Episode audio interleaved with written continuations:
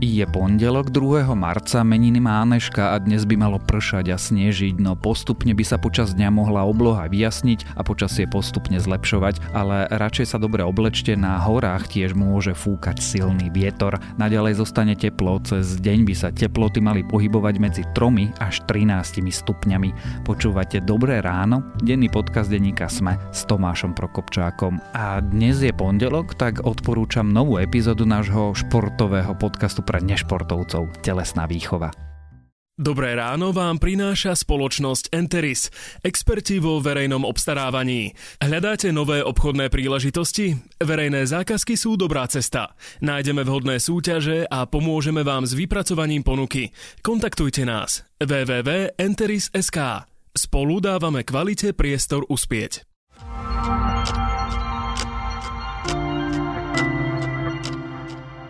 A teraz už krátky prehľad správ.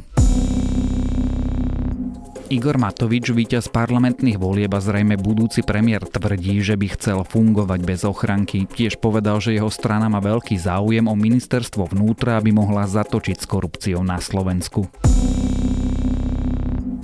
Irena Biháriová, podpredsednička Progresívneho Slovenska včera v rozhovore pre Sme priznala, že PS spolu musí z výsledkov volieb vyvodiť nejakú sebereflexiu. Liberáli len veľmi tesne nezískali potrebných 7%, ktoré musí získať dvojkoalícia na vstup do parlamentu. Biháriova tiež priznala, že v kampani koalícii viacero vecí nevyšlo, strany však plánujú pokračovať. Peter Pellegrini odkázal zvyšku Smeru, že na najbližšom sneme by malo celé vedenie strany ponúknuť svoje funkcie. Tiež povedal, že tzv. zodpovedná zmena by sa mala udíjať aj vo vnútri strany a že má chuť byť predsedom Smeru, ale že Ficovi nebude posielať odkazy cez médiá. Fico mu medzičasom odkázal, že nikam neodchádza. Štát po voľbách rozdeli politickým stranám viac ako 74 miliónov eur. Získajú ich strany, ktoré vo voľbách dosiahli aspoň 3%. Olano by malo získať takmer 21 miliónov, Smer cez 15 miliónov, cez 7 miliónov získajú fašisti aj Smer rodina. SAS a za ľudí získajú okolo 5 miliónov, PS spolu napríklad cez 4 milióny eur. Vo Viedni cez víkend potvrdili koronavírus u ďalších štyroch pacientov. Dokopy je tak počet nakazených v Rakúsku 14. U novonakazených sa podľa úradov prejavujú len ľahké príznaky. Slovenské úrady včera tvrdili, že skontrolovali 169 vzoriek a všetky boli negatívne. Prvých nakazených ale hlási Česko. A ak vás tieto správy zaujali, viac ich nájdete na webe sme.sk.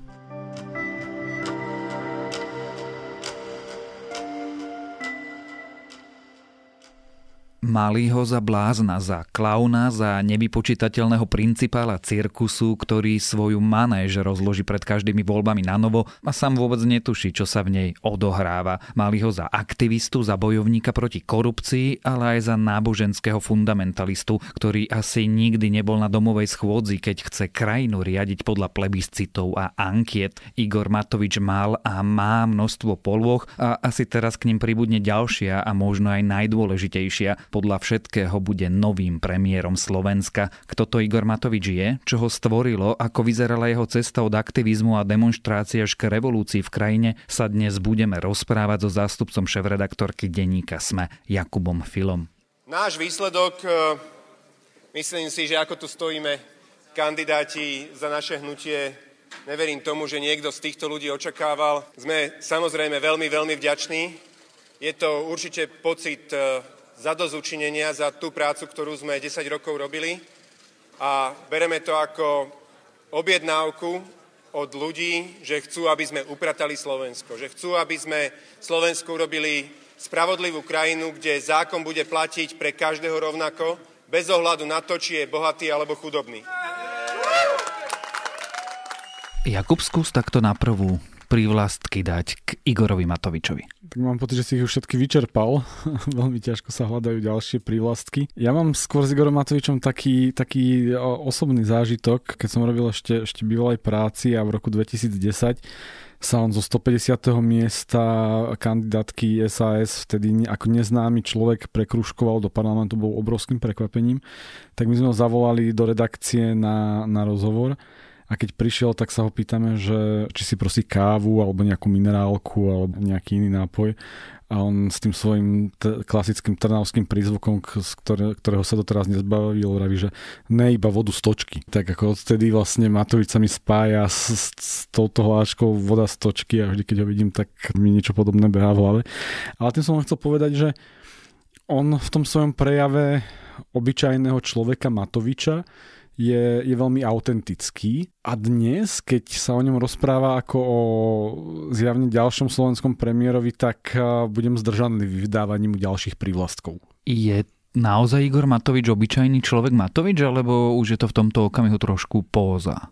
On je v tej svojej obyčajnosti autentický. Samozrejme, že keď je človek nejaký dlhší čas na výslní kamier nejakej pozornosti, alebo povedzme, že v tej politike, tak ako určite si veľmi dobre odsleduje, že ktoré veci mu fungujú a ktoré robí cieľenie, lebo vie, že majú nejaký efekt, ale u neho to nie, nie je niečo naučené. Keď si spomeniete na Radoslava Procházku, keď dal dole okuliare a vyhrnul si, si rukávy, z okolností vyhrnutie rukavov je také veľmi príznačné aj k posledným voľbám, tiež si vyhrňali rukavy niektorí neúspešní kandidáti.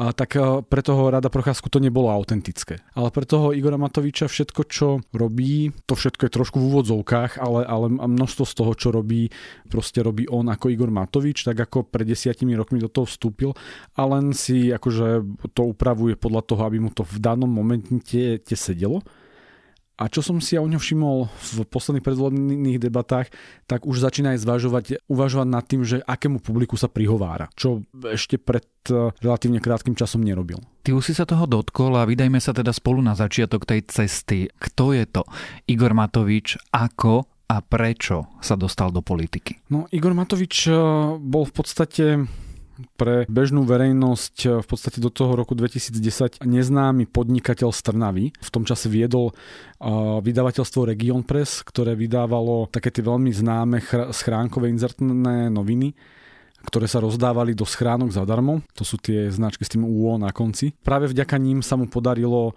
podarilo v podstate si spraviť veľmi takú tú gerila kampaň, ktorú nikto nezaregistroval, lebo ako nikto si nevšimal nejaké schránkové inzertné noviny, kde on v podstate zo 150. miesta spolu s ďalšími svojimi troma spolu súputníkmi vtedajšími si spravil takú kampaň, že sa nakoniec všetci prekruškovali do parlamentu na chrbte SAS a sám bol vtedy z toho prekvapený a podľa mňa aj Richard Sulík a s ním aj celé Slovensko. Ten Igor Matovič vlastne na tom svojom podnikateľskom príbehu alebo na tom svojom podnikaní si spravil ako aj celkom dobré majetkové zázemie, takže mu nerobí problém pôsobiť v politike, v podstate tam fungovať, lebo, lebo hodne tlačí nejaká deravá topánka alebo tak. Igor Matovič ako zabezpečený finančný človek sa pustil do politiky ešte skôr, ako začalo byť módne ísť do politiky, keď je človek finančne zabezpečený. Prečo sa do tej politiky pustil? Čo v nej chcel dosiahnuť? Nudil sa pri podnikaní? Takto spätne si už ja už úplne nespomínam na nejakú jeho, jeho motiváciu. On už na začiatku šiel do tej politiky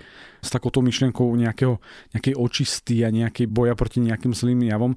To bolo vlastne vtedy v období po prvej vláde Roberta Fica, keď vládol z HZDS a z SNS. A v podstate už podľa tých prvých mediálnych vyjadrení Matoviča, kedy sa vlastne vďaka tomu prekvapeniu, ako sa tam dostal, stal veľmi rýchlo mediálne známym a veľmi to využíval, tak e, sa okamžite pasovalo do tej role boja proti nejakým divným javom. A jeden z tých prvých momentov bol, že on okamžite na prekvapenie všetkých povedal, že sa ho hneď po voľbách snažili korumpovať, aby položil vládu Ivety Radičovej. Bol som dôverčivý, uvedol som tomu. Takisto Richard Sulik mi hovoril, keď ti niekto dá nejakú ponuku na úplatok, lebo mi každý druhý deň volal, už si od niekoho, že vraj dostal úplatok a už nebudeš ako súčasťou koalície. A ja hovorím, že nič takú žiadnu ponuku som nedostal. On mi povedal, keď takú ponuku dostaneš, hneď to treba zverejniť.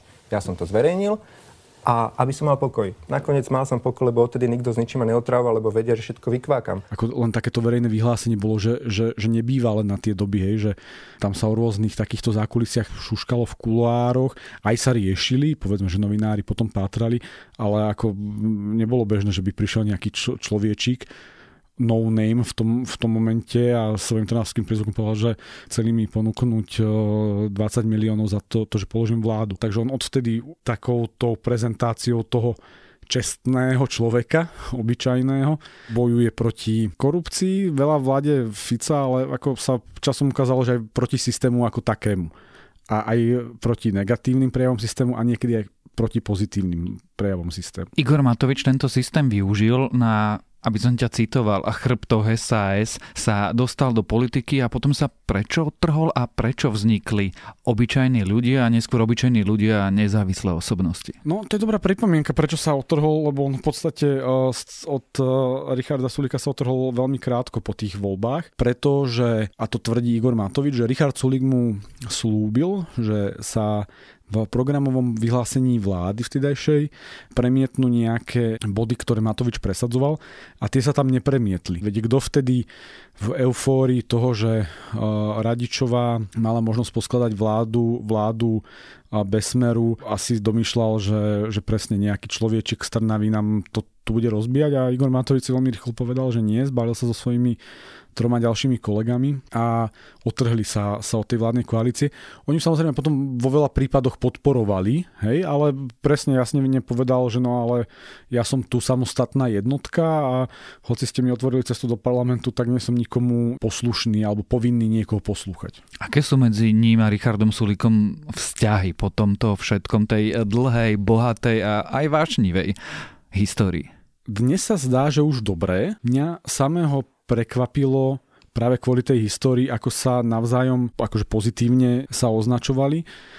Dokonca tam zaznelo, a teraz už neviem z koho strany presne, e, že, že je to ako jeden najbližší z partnerov v, te, v tej politike momentálne. Mm, ale zo začiatku neboli tie vzťahy také, ako tam, ako to len Igor Matovič vie. A samozrejme Richard Sulik tiež, ako padali celkom ostré vzájomné, vzájomné slova. Tak asi po tých desiatich rokoch je všeličo zažehlené, hlavne keď e, teraz ten Richard Sulik čaká na pozvánku do, do vládnej koalície. No. Jasné, že všetci sa meníme, aj sa spoznávame, aj sa učíme navzájom fungovať. Igor má svoje muchy a všetci, aj, aj ja mám zrejme nejaké svoje muchy.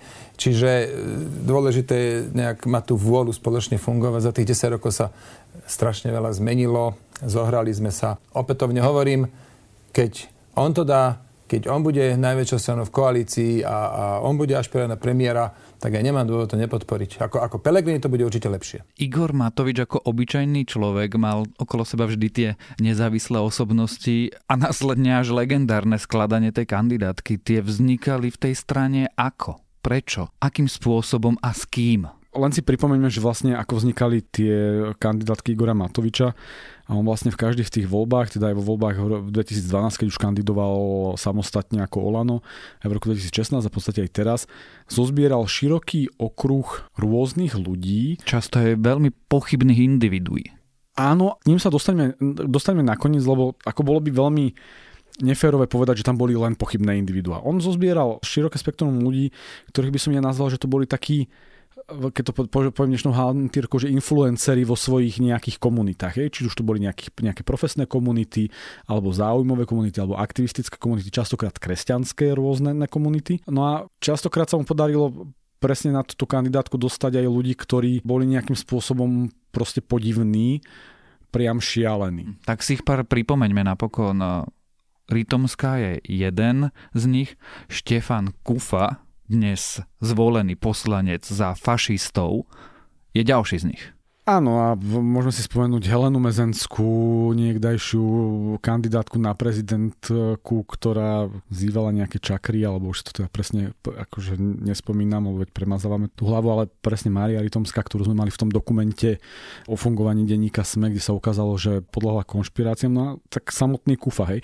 Ale už aj na týchto troch menách vidíme, že vlastne aké je to široké spektrum. Že bavíme sa o naozaj zvláštnej Helene Mezenskej, naozaj povedzme takom smutnejšom príbehu tej, tej, tej Márie Tomskej a, a o nejakom ortodoxnom katolíkovi, hľadám slova, lebo nechcem teraz niekoho uraziť, ktorý vlastne ide, ide s fašistami. V niektorých ľuďoch sa Igorovi Matovičovi zadarilo, veď on priniesol do tej politiky aj veľmi, veľmi zaujímavých ľudí.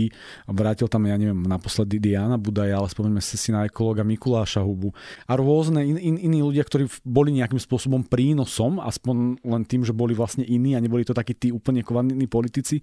No ale potom je tam stále tá veľká časť ľudí, ľudí, ktorí, u ktorých to nefungovalo. A prejavilo sa to tým, že jemu sa tá pomyselná strana, lebo to nikdy nebola strana a možno rozprávať sa o charaktere tej strany tiež, tiež stojí za zmienku, v tom parlamente nejakým spôsobom roztrieštila a rozpadlo. Tak aby sme boli fér, on našiel a priniesol šikovných ľudí ako Veronika Remišová, alebo teraz Jaronať. Zároveň sa s tým ale spája logická otázka. Igor Matovič pozná ľudí, ktorých má na kandidátke a má týchto ľudí pod kontrolou. Teraz bude mať viac ako 50 kresiel v parlamente ako budú hlasovať? No to sú otázky skôr na Igora Matoviča, lebo tak ja neviem, že či pozná všetkých ľudí na svojej kandidátke, asi sa so všetkými zoznámil, lebo presne z toho, ako sa on prejavuje a ako ho povedzme ja vnímam, tak e, si určite dá záležať na tom, aby si aspoň ruku podal s každým z nich. Či má pod kontrolou, no on nám teraz tvrdí, že áno, e, len e, my môžeme buď veriť jeho slovu, alebo aj keď tomu slovu veríme, tak ho podrobíme nejakej skúsenosti. A tá skúsenosť skúsenosť sa ukazuje, že vlastne nikdy nemal ten klub úplne, úplne pod kontrolou. Čo on vlastne aj sám hovorí, že v mnohých tých otázkach tího kandidáti majú ako keby voľnú ruku, čo pre existenciu vládnej koalície môže byť určitý problém. Mne samému je nesympatický taký ten palčekový systém, ako keď vidíte na záberoch z parlamentu, že keď sa hlasuje, tak tam, ja neviem, Erik Tomáš ukazuje palec hore-dole, ako má jednoliata masa poslancov hlasovať, veď samozrejme do toho musí vstupovať nejaké presvedčenie, svedomie tých poslancov, ale na druhej strane chápem, že veľká časť tej politickej práce sa tam odohráva predsa na nejakých rokovaniach nejakých klubov, rokovaniach nejakých strán. No a strana, ktorá je zložená z úzkeho nejakého predsedníctva, aj to vlastne je vynútený danajský dar Andreja Danka, ktorý vlastne sprísnil pravidla pre existenciu tej strany a Igor Matovič musel vlastne založiť aspoň nejaké štruktúry, lebo fungoval dve volebné obdobia o štyroch členov a bola to jeho firma, tak Neviem, či tá jeho strana e, dokáže byť v tomto taká pevná či mu dokáže byť zárukou tej stability. On nás teraz presvedčia, že hej, len to je veľmi veľká neznáma on sám založil ten precedens, keď v podstate hneď po prvej schôdzi, po prvom svojom angažma v poslaneckej lavici si povedal, že, že nie a, odchádzam. A čak sa mu to stane teraz s piatimi, s desiatimi, s 15 poslancami, z, kľudne na, na rôzne skupiny. To nemusí byť jednoliatá masa. Myslíš si, že to Igor Matovič zvládne, že zvládne tú každodennú politickú prevádzku, čo je vlastne ťažká práca? Ja som pred voľbami hovoril, keď sa už začali ukazovať e, výsledky tých e, prieskumov, kde už bolo badať e, ten vysoký rast Igora Matoviča, a začali sa objavovať mnohé poplašné správy z toho, že to on vyhrá. Som hovoril, že veď dva roky tu hovoríme, že našou prioritou je vymeniť Smer a Roberta Fica. Ja k tomu dodávam, že je to dôležité preto, aby sme po 12 rokoch preformátovali vzťahy v štáte medzi rôznymi nominantmi na rôznych úradoch, lebo to všetko je obsadené nejakým podhubím. Vlastne nepochybujem o tom, že to ten Igor Matovič dokáže. Samozrejme, možno by som tiež bol rád, aby sa to robilo s väčším prispením možno iných strán, aby to bolo pestrejšie, aby tam povedzme nemalo, nemalo takú dominanciu nejaké konzervatívnejšie myšlienky, aby tam naozaj bola zastúpená širšia tá spoločnosť, ale on, on to dokáže preformátovať, alebo aspoň začať s tým formátovaním. A je otázne, že či to dokáže dokonať. To je tá veľká otázka, no. že nechcem to uzavrieť tým, že uvidíme, určite to vie začať. Veľmi by som mu prial, aby to zvládol. Na druhej strane sa obávam, že pri tom ťahu, lebo on do toho určite pôjde, tak eh, práve preváži to, že keďže tá vláda zjavne nebude taká niekto sa teraz bude smiať, že pestrofarebná, tak to možno dopadne tak, že, že keď sa káca les, tak lietajú triesky. A obávam sa, že tie triesky pôjdu na vrúb práv rôznych menšín. Začali sme tým, ako sa Igor Matovič do politiky dostal skončíme tým, že Igor Matovič sa stane premiérom. Ako sa za tých 10 rokov zmenil? A zmenil sa vôbec? No, to je, to veľmi správne doplňujúca otázka. Ja si nemyslím, že sa zmenil. Preto okolo neho blikajú tie vykričníky, lebo veľa ľudí, eh, ktorí s Igorom Matovičom hocikedy spolupracovali, zhodnotili tú spoluprácu neskôr, že vlastne s ním sa nedá spolupracovať, lebo on v tom svojom videní nejakého spravodlivého, takého paladinovského boja nedokáže držať nejaké základné dohody, ktoré pre tú politiku svojím spôsobom sú nevyhnutné. A ja to teraz nechcem vulgarizovať, lebo tie dohody môžu mať pozitívny aj negatívny charakter, ale keď niekto z vlastného presvedčenia nie je schopný držať žiadne dohody, tak to nie je v poriadku. Podľa aj tých, ja neviem, možno posledných informácií, alebo keď som sa možno rozprával o Igorovi Matovičovi s niekým, tak hovoril, že, že toto sa u ňo stále nezmenilo, že tí ľudia, ktorí s ním majú spolupracovať, tak majú z tohto určitý stres. A je otázka, že či sa zmenil, keď to tak poviem symbolicky, medzi 29. februárom a 2. marcom. Asi nie, tak rýchlo, to veď e, ľudia sa veľmi ťažko menia, ale on tým, že bude mať teraz úplne novú rolu a už to nebude ten odbojný partizán z opozície, ktorý strieľa po každom a vysypa na hlavy striekačky a robí rôzne, rôzne tieto gerilatické marketingové ťahy, ale bude musieť byť ten, ktorý bude spájať, stmelovať, byť garantom nejakých dohod, garantom nejakých zmien. A vyslovujem to, ide to zo mňa veľmi ťažko, tak verím, že to dá lebo pre túto krajinu je nevyhnutné, aby to dal aspoň na nejaký čas. Lebo ak to nedá, demokratická opozícia dostane obrovský šrám a bude veľmi nebezpečné, že čo príde po nej. Smer s Ficom sa hotujú, hoci tam to je analýza na samostatný podcast. No ale ešte stále tu máme fašistov, ktorí síce zostali trošku zjavne prefackaní svojim výsledkom, lebo čakali viac, no ale nezískali viac práve preto, že ľudia uverili Igorovi Matovičovi. A teraz len ich Igor Matovič nesmie sklamať tak držme sami sebe aj Igorovi Matovičovi palce o tom, ako sa z klauna, ako sa z dieťaťa, ktoré stojí na ulici, kričí cisár je nahý, stal premiér tejto krajiny. Sme sa rozprávali so zástupcom šéf-redaktorky denníka SME, Jakubom Filom. Slovensko má za sebou zlý sen, ktorý sme tu 12 rokov žili a verím, že sme sa spoločne nadýchli nádeje. Je naša zodpovednosť, aby sme teraz ten mandát, ktorý sme od vás, od ľudí a od voličov dostali, aby sme sa k nemu zodpovedne postavili a ukázali, že naozaj dokážeme si zo Slovenska spraviť krajinu, kde budeme všetci radi žiť. Ďakujem veľmi pekne, že ste prišli.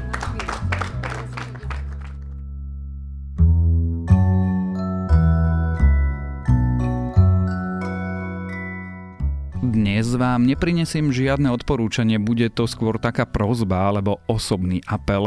Viem, že teraz sú vášne naozaj silné, že cítite radosť alebo sklamanie, možno eufóriu či úzkosť, možno máte strach, ale nech už vám fundamentalisti všetkých brehov aj na niektorých webzinoch tvrdia čokoľvek, Slovensko má vážnejšie problémy, ako sú kultúrne vojny, ako sú ideologické bitky a zaslepenosť postavená na viere aj neviere. V našej krajine nefungujú základné inštitúcie a dôvera v ne nefungujú zdravotníctvo, školstvo či elementárna spravodlivosť a snad sa dokážeme dohodnúť, že toto sú skutočné problémy našej krajiny a že tie a práve tie a nie iné by sme mali spoločne riešiť. A to je na dnes všetko. Želáme vám čo najkrajší štart do nového týždňa. Počúvali ste Dobré ráno, denný podcast denníka Sme dnes s Tomášom Prokopčákom.